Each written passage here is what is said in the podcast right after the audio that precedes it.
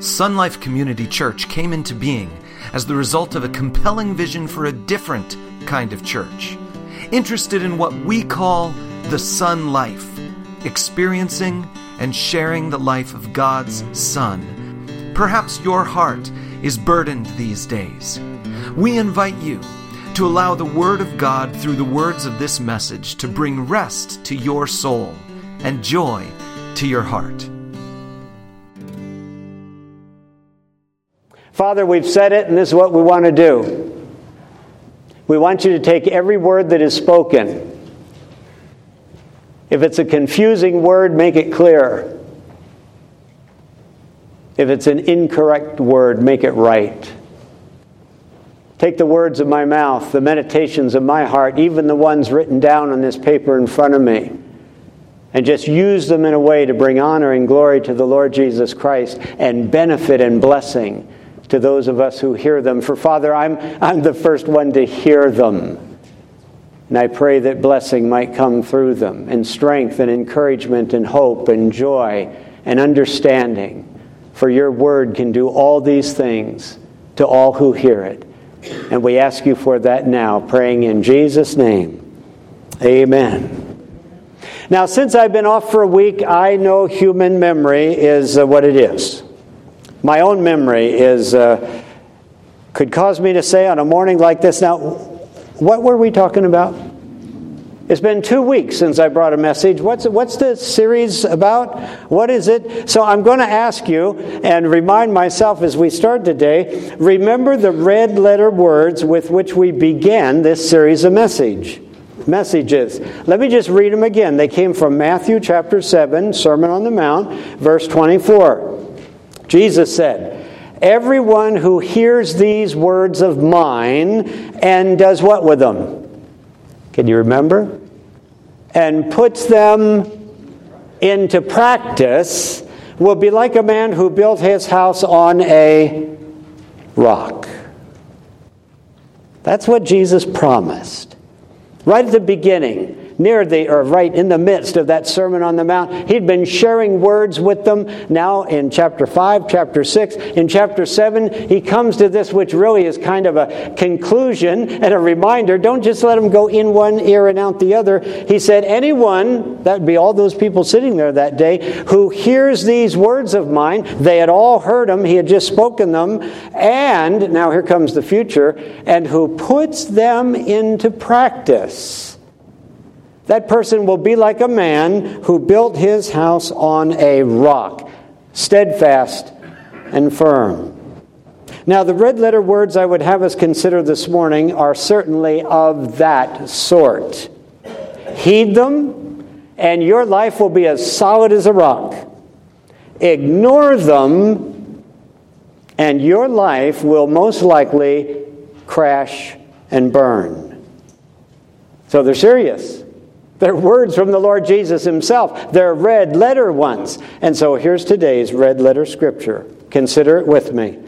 Mark chapter 13, verse 5 Jesus said to them, so Mark is telling us something that Jesus said. Mark has remembered it and he's now passing it on to us. Jesus said to them, Watch out. Watch out that no one deceives you. You get the impression there might be somebody trying to deceive you, and they might even be sneaky about it. He says, Watch out that no one deceives you. Deception, now we know all what it is, but let me just basically remind us it's convincing someone. This is what deception seeks to do convincing someone that something false is true. People will do that to you throughout your life. Jesus would say, Don't fall for their lies. Watch out that no one deceives you. Now, we know our world is full of deception.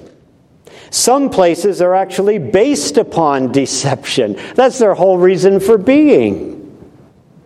Now, Linda and I and our extended family spent some time in one of those places this very week, this past week.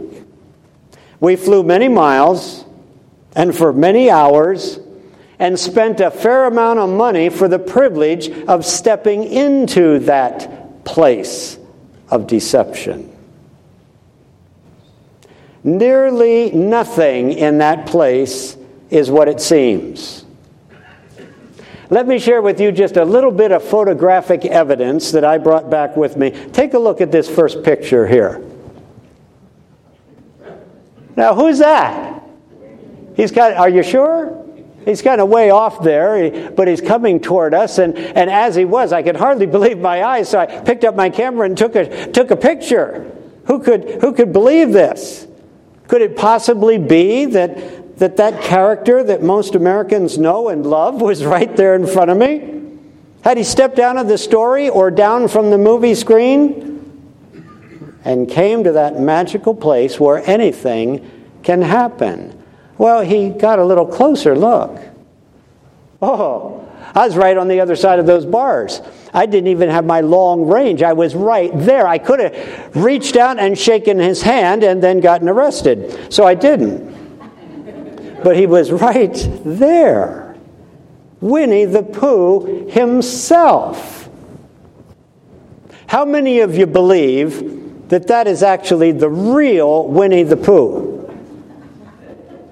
See, we're not going to be deceived. Even if we paid a lot of money to go to a place to be deceived, we're, we're not going to actually let it deceive us. We know, we know that's not the real Winnie the Pooh, if there even is one.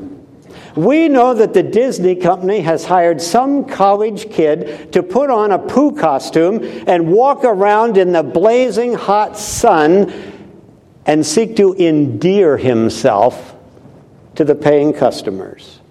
We know that. How many of you have been there and taken in?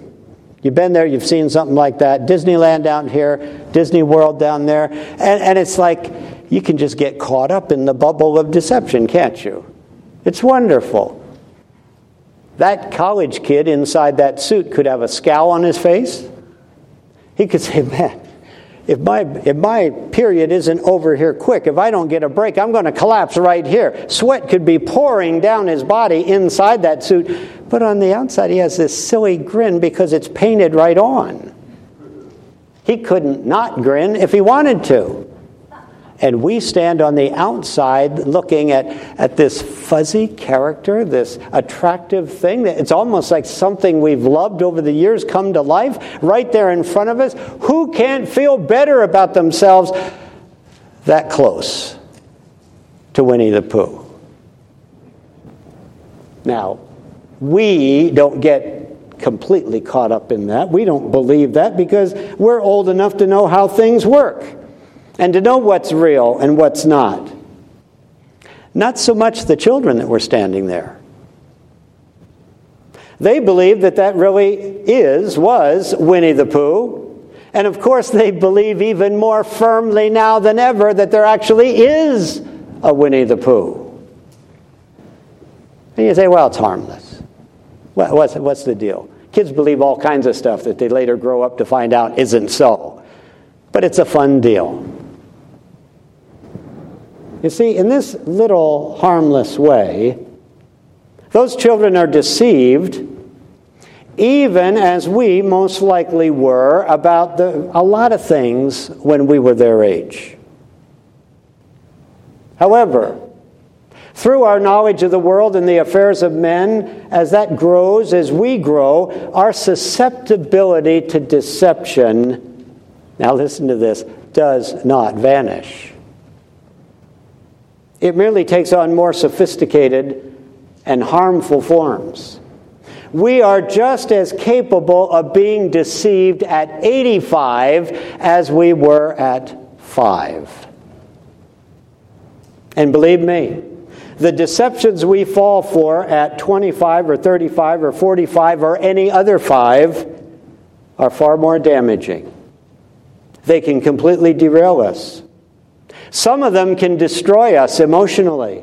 Some can bankrupt us financially. Some of them can ruin us socially. And as we'll see this morning, some of them can completely ruin us spiritually. Now, those, those were the ones that Jesus was talking about. Watch out. Could say, be on your guard, be alert, be aware that no one deceives you in these most important matters. Those are the ones I'd have us focus our attention on this morning, and three of them in particular. Might even consider these to be categories of deception. Could be a lot of applications under each one, but I just want to share with you to begin with four, three kind of kinds of deceptions, categories, we might even say, of deceptions that are deployed by the ungodly in this world and that we encounter. Let's go through them one by one. They can be applied in a, in a hundred different ways, but let's just call it Great Deception 1, a type of deception. Here it is. It says, You can improve upon what God has said or done. You can take what God has said, you can take what God has done as a starting point for your life, and then you can build on that. You can improve upon it. You can make it applicable to this day and age. You can just work it in a way that you wind up actually with something better than what God started out with. There are those who believe that. You can improve upon what God has said or done. There are millions of people in this world who are involved in doing it, trying to anyway. Hopefully, we've never fallen prey to that. Or, let me just ask maybe you have. I have a feeling I have sometimes over the years. Have you ever thought to yourself that the Bible is a bit outdated? And its standards and expectations don't necessarily apply to this day and age? Have you ever looked back upon the, the, the behavioral standards you were raised with and, and you decided you'd have to cut your kids a lot of slack on those? You couldn't expect them to be raised the same way you were raised. You couldn't expect them to be held to the same standards you were held by. The world has moved on, things have changed. How many of us have actually modified those standards for ourselves? You see, believing that we can read something in the Bible, believing that we can hear something that comes from the Bible and that is spiritually true, biblically true, and then believing that we can improve on that. We can tweak it a little. We can just adjust it to make it fit more appropriately into our day and age is a deception of the ungodly. The ungodly, the unbelievers, if they even consider this book to be worth anything, they rewrite it in their own image. They rewrite it according to their own more enlightened understanding of things. Now, see, that deception's been around for a long, long time. Eve fell for that deception way back in the garden. Satan told her, after God had given her and Adam certain guidelines for what they could eat, what they could do, how they can serve God, how they can enjoy unbroken, wonderful fellowship with their Creator, all of the time, after God had laid it all out, Satan came to her and say, It can even be better than what God said. Satan told Eve that there was a more beneficial way to live than the way the Creator had laid out for her and Adam. God said you could eat of all the tree in the, of the garden, but you cannot eat of the fruit of the tree in the middle of the garden, the tree of the knowledge of good and evil. That one, I don't want you to eat from. There's knowledge there I don't want you to possess. But it's there to test their obedience. But Eve was deceived. The devil told her, number one, God had said, the day you eat of that, you, you're just going to die. You will surely die. And Satan said, Not so. Not so. This fruit is pleasing to the eye. She could see it. This fruit will make you wise. For heaven's sakes, it came from the tree of the knowledge of good and evil. How can knowledge hurt you? And so it says here, Genesis 6 3 6, when the woman saw that the fruit that God said, do not eat, was good for food, not bad, and pleasing to the eye, not, not ugly, and it was desirable for gaining wisdom, not problems, she took some. She took some. And the Bible tells us she was deceived. She was told something was true that was in fact false. Now, believers by the millions have denied the reality of this biblical observation. Here's another one we could just list. How about, the, and, and if, if you don't want to hear this, just put your fingers in your ear right now. Just put your, your fingers in your ears, and even if you have to say la la la la la la la la while I'm talking, I'll let you know when it's safe to, to uncover yourself. But here we go Proverbs chapter 20, verse 1. I would have been raised on this one. And I've never modified this one in my own life. It says, Wine is a mocker. Another word, wine sells itself in, with less than truth. Wine will mock you.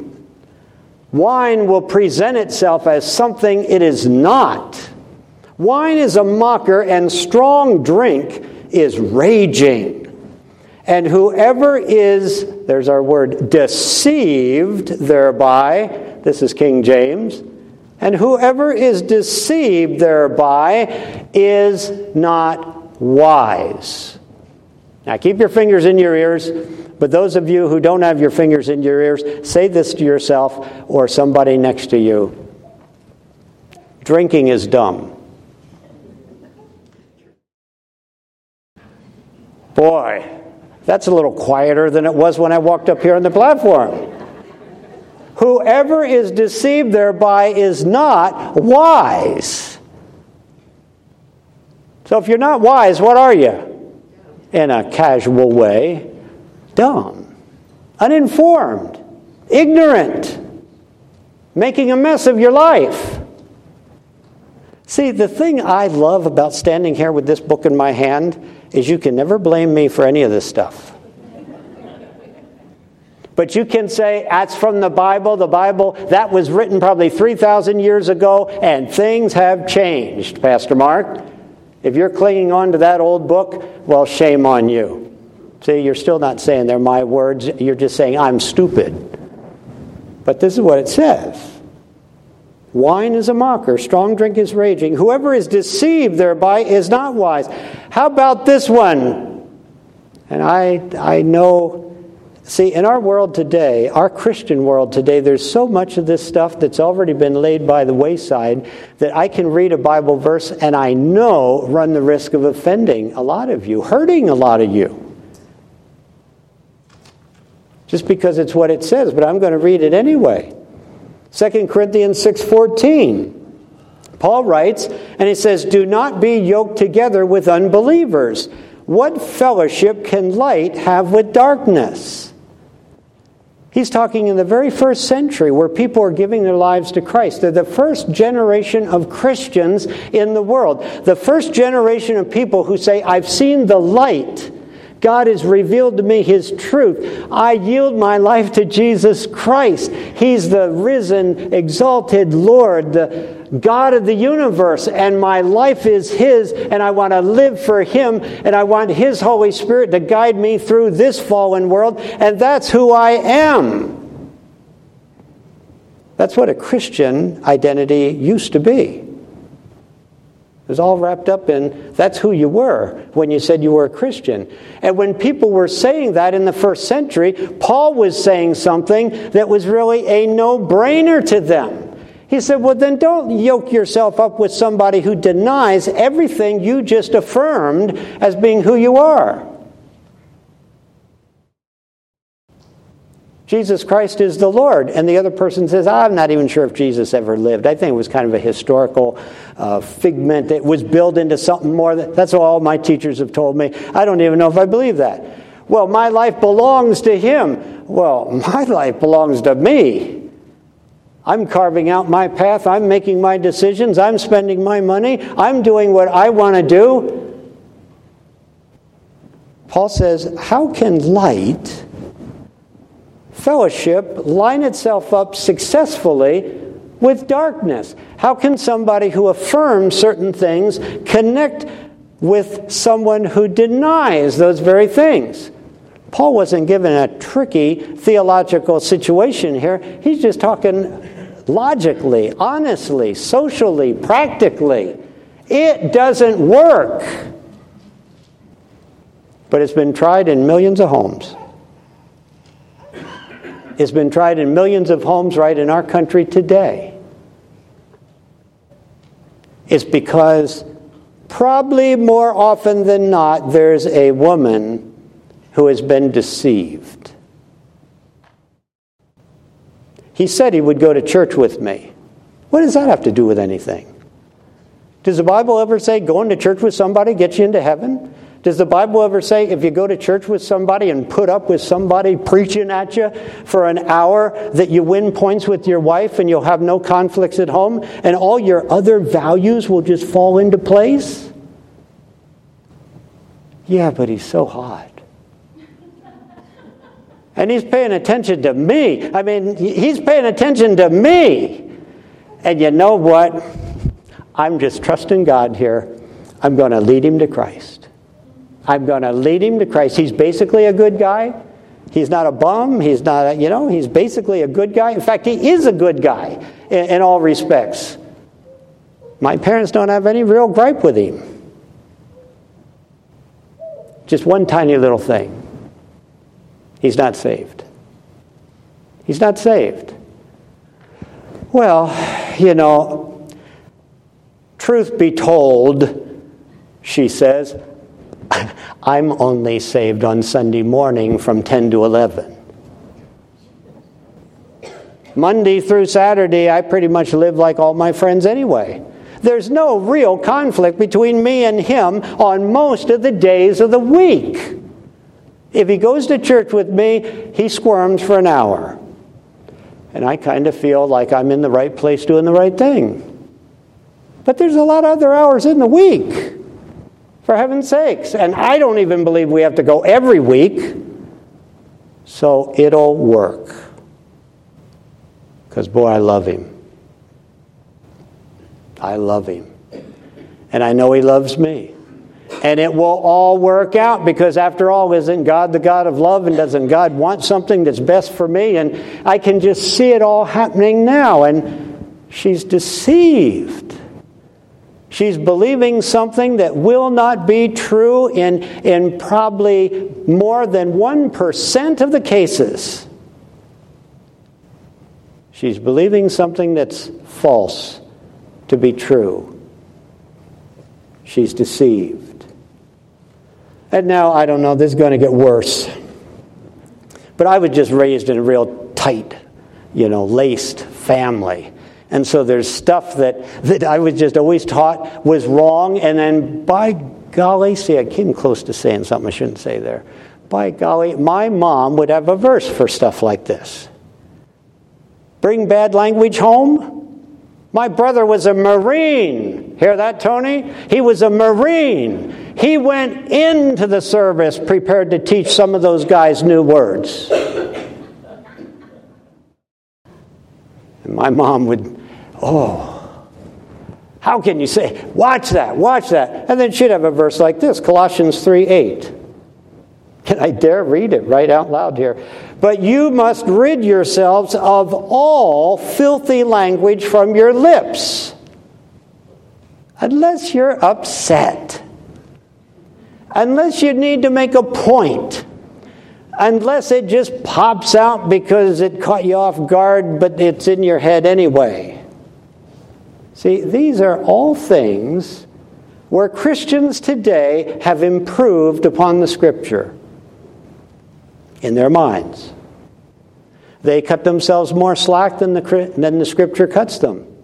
They lay out patterns of belief and behavior that the scripture knows nothing about. But they consider themselves Christians. So, therefore, they must be Christians who feel that they can improve upon, can, can work around, and work with what the Bible does say to accommodate the actual life they're living. That's an incredible deception. And so many Americans walk in it. I firmly believe that those three applications of that one deception are more than sufficient to explain the demise of the American church over the last 30 to 40 years. The demise of this country has very little to do with what the unbelievers are doing. The demise of this country is mostly having to do with what professing Christians are doing and the stands they're taking and how far from the scripture they have strayed. And so there is no standard that anybody else can look to and, and judge their own lives by. For the believers do the same things the unbelievers do in social ways, in, in all these other ways. And our country has suffered to say nothing of the church. These are three areas where American Christians and even American church leaders, areas where all of the above have believed that they could improve upon what the Word of God says. And so, from the very beginning, obviously, still today, this deception has led many of God's people into blatant disobedience thinking they're improving themselves in their life circumstances, they have brought ruin and heartache to themselves, and frequently shame to the cause of Christ. Here's now a second great deception that partners with the first. Great deception, too, is this you can avoid the consequences of what's been done.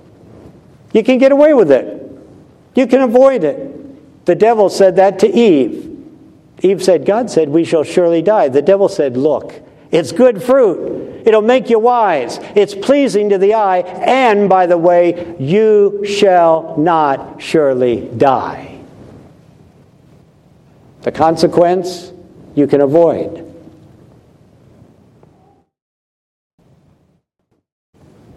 See, he, he parsed his words very carefully. God had said, In the day you eat of it, you shall surely die. Did he mean they were going to fall over dead? Going to drop dead that moment, physically die? Or did he mean the moment you eat of it, you will sever the relationship you have with me and you will enter into something called spiritual death?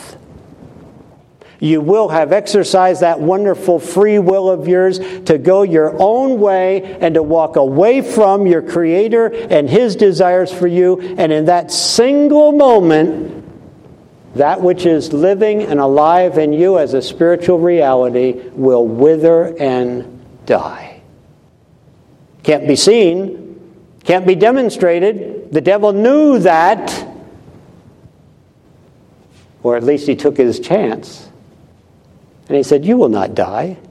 You will not surely die. And lo and behold, she ate the fruit and she didn't, drop, she didn't drop dead. And she gave it to her husband. I don't know if she said to Adam, Hey, it's great stuff, and besides that drop dead thing, God lied about that. He was just trying to scare us. There's no consequence here. I just feel more alive than I've ever felt before. I feel like my mind's been taken to a new level. I feel, and I felt good about exercising my own will. Adam, it's awesome. Exercise your own will. God made us that way. And neither of them died. Lived nearly a thousand years physically, but they died spiritually when their mouth sunk into that very first bite believing the deception that they could avoid the consequences for sin, for disobedience. We do the same. We tell ourselves all the time, even when we know we're doing something that is not right, We tell ourselves in various ways that we'll get away with it. We don't have to worry about it. No one will ever know. What happens in Vegas stays in Vegas, right? What does that mean? That means I can sin to my heart's content as long as I'm in Las Vegas. Because nobody else will ever know. They don't talk, they don't email home. Pastor, you could actually go to Las Vegas and nobody's going to email your church and show pictures of what you did while you were here.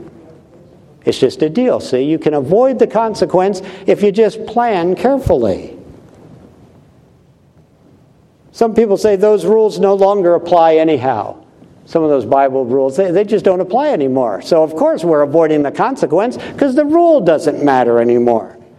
God would never want me to be unhappy, and right there, I know in His great love, He cuts me a lot of slack. And he says, I understand you're weak. I understand you have needs. I understand that, that you're a human being. I understand that you live in a fallen world. And so I also understand you're probably going to carve your own way and do a lot of stuff that really hurts my heart. But I love you.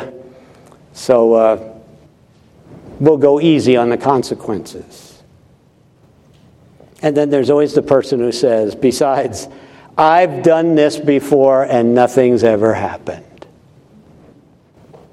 Eve didn't drop dead. You didn't get caught. It didn't turn out to blow up your marriage. You say, I know how to do this. Besides, I've done it before.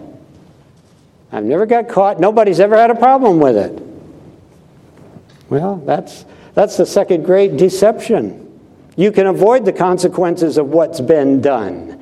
You will not surely die. Here's the third one. And by the way, we're going to go quickly on the last parts here. I just want to make sure we get the deceptions in our minds.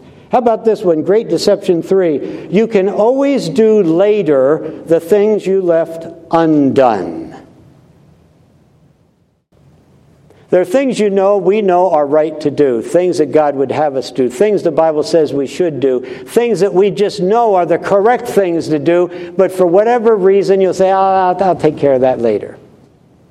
I can do that tomorrow. I can do that when I'm older. You know, I'll get serious about my faith when I'm old and gray, like my grandmother is. But right now, I mean, for heaven's sakes, I'm 20, 25 years old. I want to live it up. I want to enjoy life, and I'll get serious about my faith you know, later on. Maybe I didn't do it now, but I'll do it then.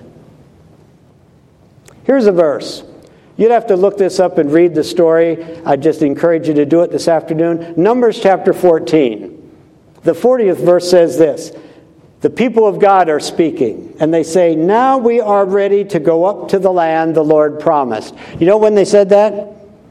God had brought the people right to the edge of the, pro- the promised land. He sent in 12 spies to check it out. Remember the story? 10 of the spies came back after examining the whole land and said, We don't have a prayer. Those guys are, gi- there's giants in there. It's a rough land. We don't have a prayer. Us ragtag group of people who used to be slaves in Egypt and now here we are with our pitchforks and whatever we got. We don't have a prayer to conquer this land. We'll stay on the outside. We should. Joshua and Caleb, two of the twelve, said, When God is with us, we can take them without, it'll happen. But the people took the report of the ten.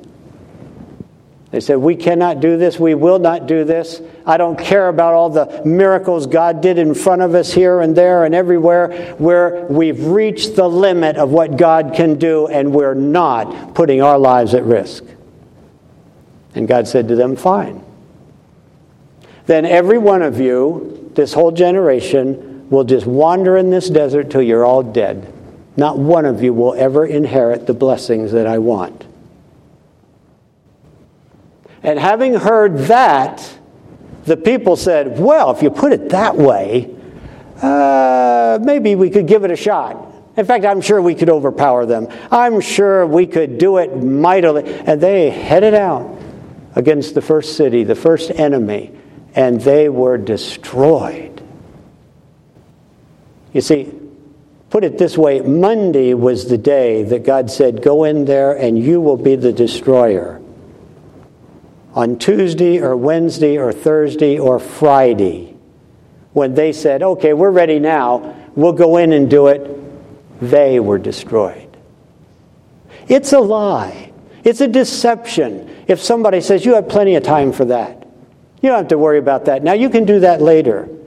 Why, why, why get all involved in it? There's more fun things to do now. There's something else you can do now. You can take care of this other stuff later. Later may never come. And the grace that God was planning to give you today to do the thing that He called you to do, He might not give to you a year from now, a week from now, because then is not the time. This is the time. And we know how good our God is at his timing of things. So the deception says you can always do later the things you left undone. Don't worry about it. That's a lie. They thought, the people of Israel thought that by changing their mind, God would change his. He didn't and the people were destroyed. And all the ones who didn't go into battle, they died in the desert, just wandering around aimlessly for 40 years until their physical bodies gave out. They never got a second chance. The chance was there, the time was there. You see, we might say there's always time to make amends. I'll get my life together one of these days. God will forgive me. I'm just not ready yet to live such a restrictive life. We deceive ourselves with those words. We believe that the outcome of our life is completely in our own hands. We believe that we can always do later the things that we leave undone in the here and now. And it's a lie. Falling prey to any of these three great deceptions is tragic. And yet we can do so quite easily. And very likely a good number of us have uh, fallen prey to one or more of them. Our red letter words are to be taken as seriously as any Jesus ever uttered. Watch out. Be on your guard. Be alert. Be aware that no one deceives you. And now, let me just quickly give you these are three horrible deceptions. These are deceptions that, if we accept them and believe them, can ruin our lives. So, how do we protect ourselves against them? Let me just give you three scriptures dealing with each one of the deceptions, and you can further think about it, reflect on it this afternoon. How do we protect ourselves from these three great deceptions promoted by the ungodly in our world today that we've spoken of this morning? First of all, our protection against the deception that says you can improve upon what God has said or done. Your protection is to apply protection one. Deception, protection one. Take God's word as the authoritative word on any subject it addresses. Any subject. If the Bible speaks about it, that's the final word on that subject. Here's a verse, John chapter 10, verse 35. Jesus said, And the word of God cannot be broken, cannot be dismantled, cannot be torn apart and put back together in a different fashion. The Word of God stands. Psalm 90 says it's eternal in the heavens. Even before the New Testament was written, those words were there. Jesus said, The Word of God cannot be broken. In this particular passage, Jesus was quoting an Old Testament scripture to make a point. He was in a bit of a debate with some of the Jewish leaders, and he quoted an Old Testament scripture to make his point about the subject they were discussing. And lest they say that doesn't apply, Jesus says, and scripture, meaning including the scripture I just quoted to you, scripture cannot be broken. If you're interested, you can read that 10th chapter of John and find out what they were debating about. But here was Jesus' concluding statement that he knew they could not argue. It, the truth of it is, if the Bible has spoken, it has declared truth. It cannot be broken or found false. It can't be altered or challenged or set aside. If God's word says something, that settles it. So we'd say to protect ourselves from the deceptions of, of mankind, think like Jesus about the Word of God. And you'll never be deceived by one who would seek to manipulate that Word of God.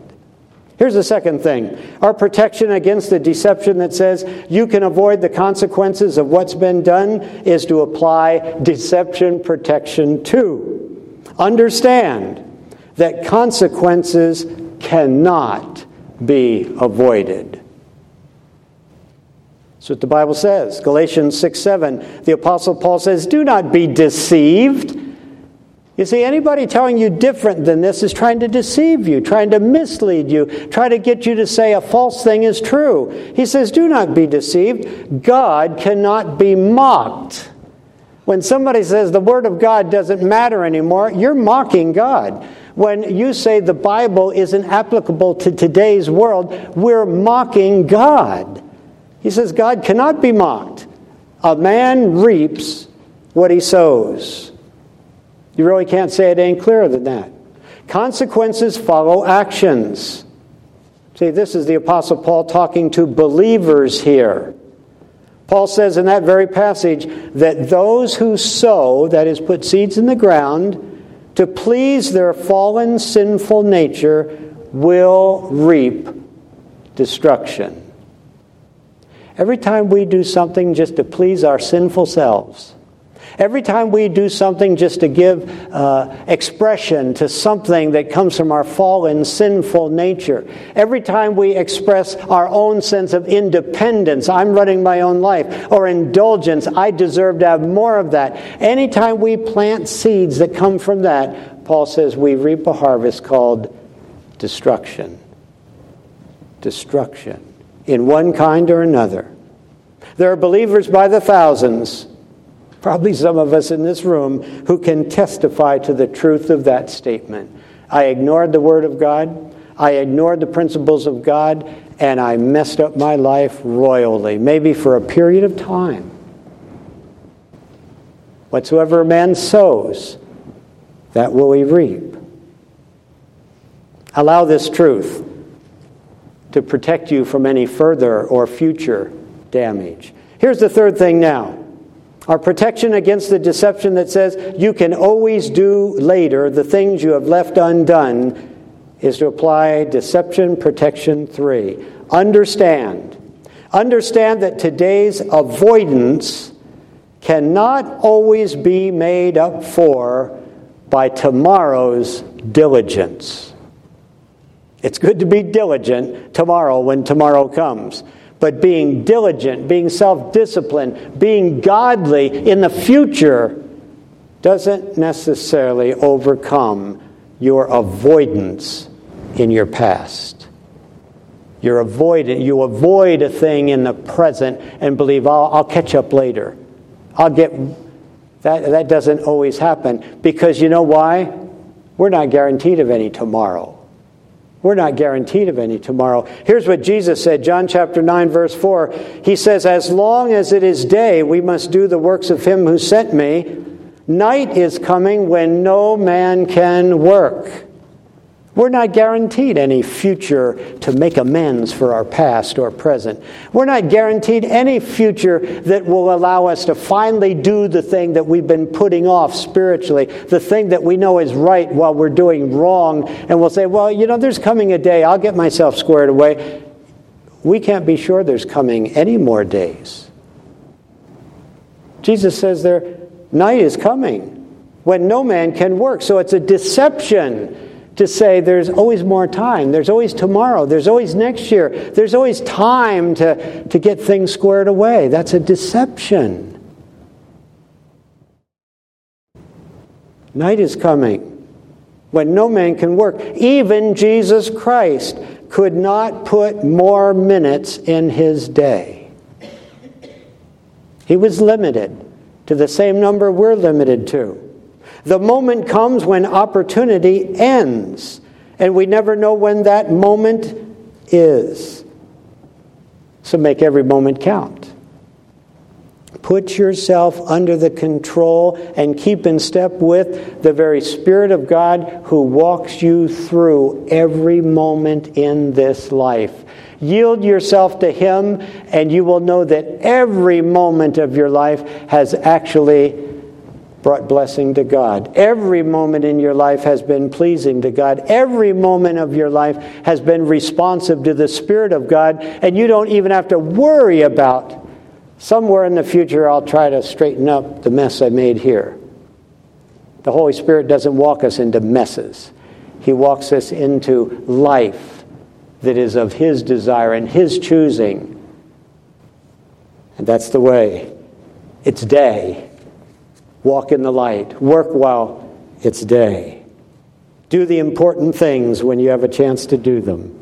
Well, here's our final thought Deception concerning the truths of God is a deception like no other because it carries eternal consequences. You see, some of these deceptions, when people fall for them, some of these deceptions actually keep people out of heaven. There are unbelievers believing this stuff.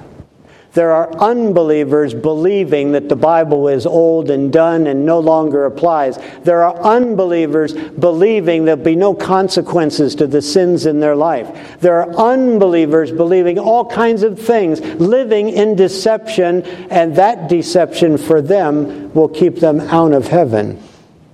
It has eternal consequences. And then these deceptions can cause others, believers, to enter into heaven empty handed, trusting in Christ, but having wasted their life. Trusted in Christ, but waiting and waiting and waiting until they get feeling just super, super sincere and super, super ready. And one of these days, I'm really going to take my faith seriously. I think I might even read through the Bible sometime. And then the end of their life comes, and they got nothing in their hand with which they can honor their Savior. Joe talked about that last week. The rewards. You know, there's eternal consequence to the way we live our lives in the temporal. Because we can live in such a way that we honor Christ and we are honored by Christ. Or we can live our life that by the grace of God we've accepted His salvation and we truly are saved, but we've come under the deception that says everything in here I don't have to consider or live by. I'm going to live the way other people tell me is best. And we wind up just living a life that accomplishes no good thing for Jesus Christ. Watch out, Jesus said. Watch out. Do not let anyone deceive you including somebody wearing a tie and a suit on a Sunday morning, although I know I'm the last one doing that. But whatever they're doing standing on the stage, don't let anyone deceive you. Say to yourself, is that biblically true?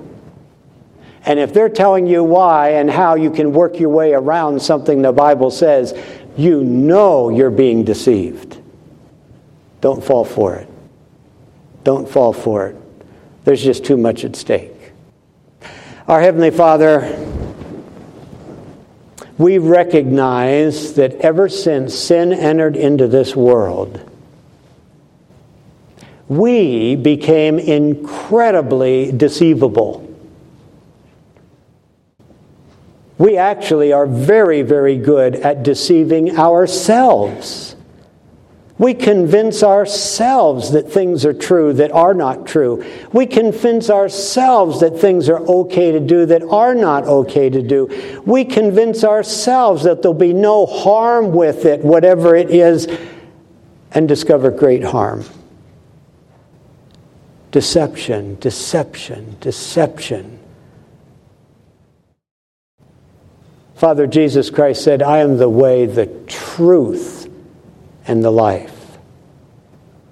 You sent us your Holy Spirit to remind us of the teachings of Jesus Christ, who is the truth. Guard us, Father, by your Spirit. And we will just say, I, I believe we all will say here this morning, we want to live in an undeceived way. We want to live in the light. We want to live according to the truth. We want to be those that bring pleasure and honor to the Lord Jesus.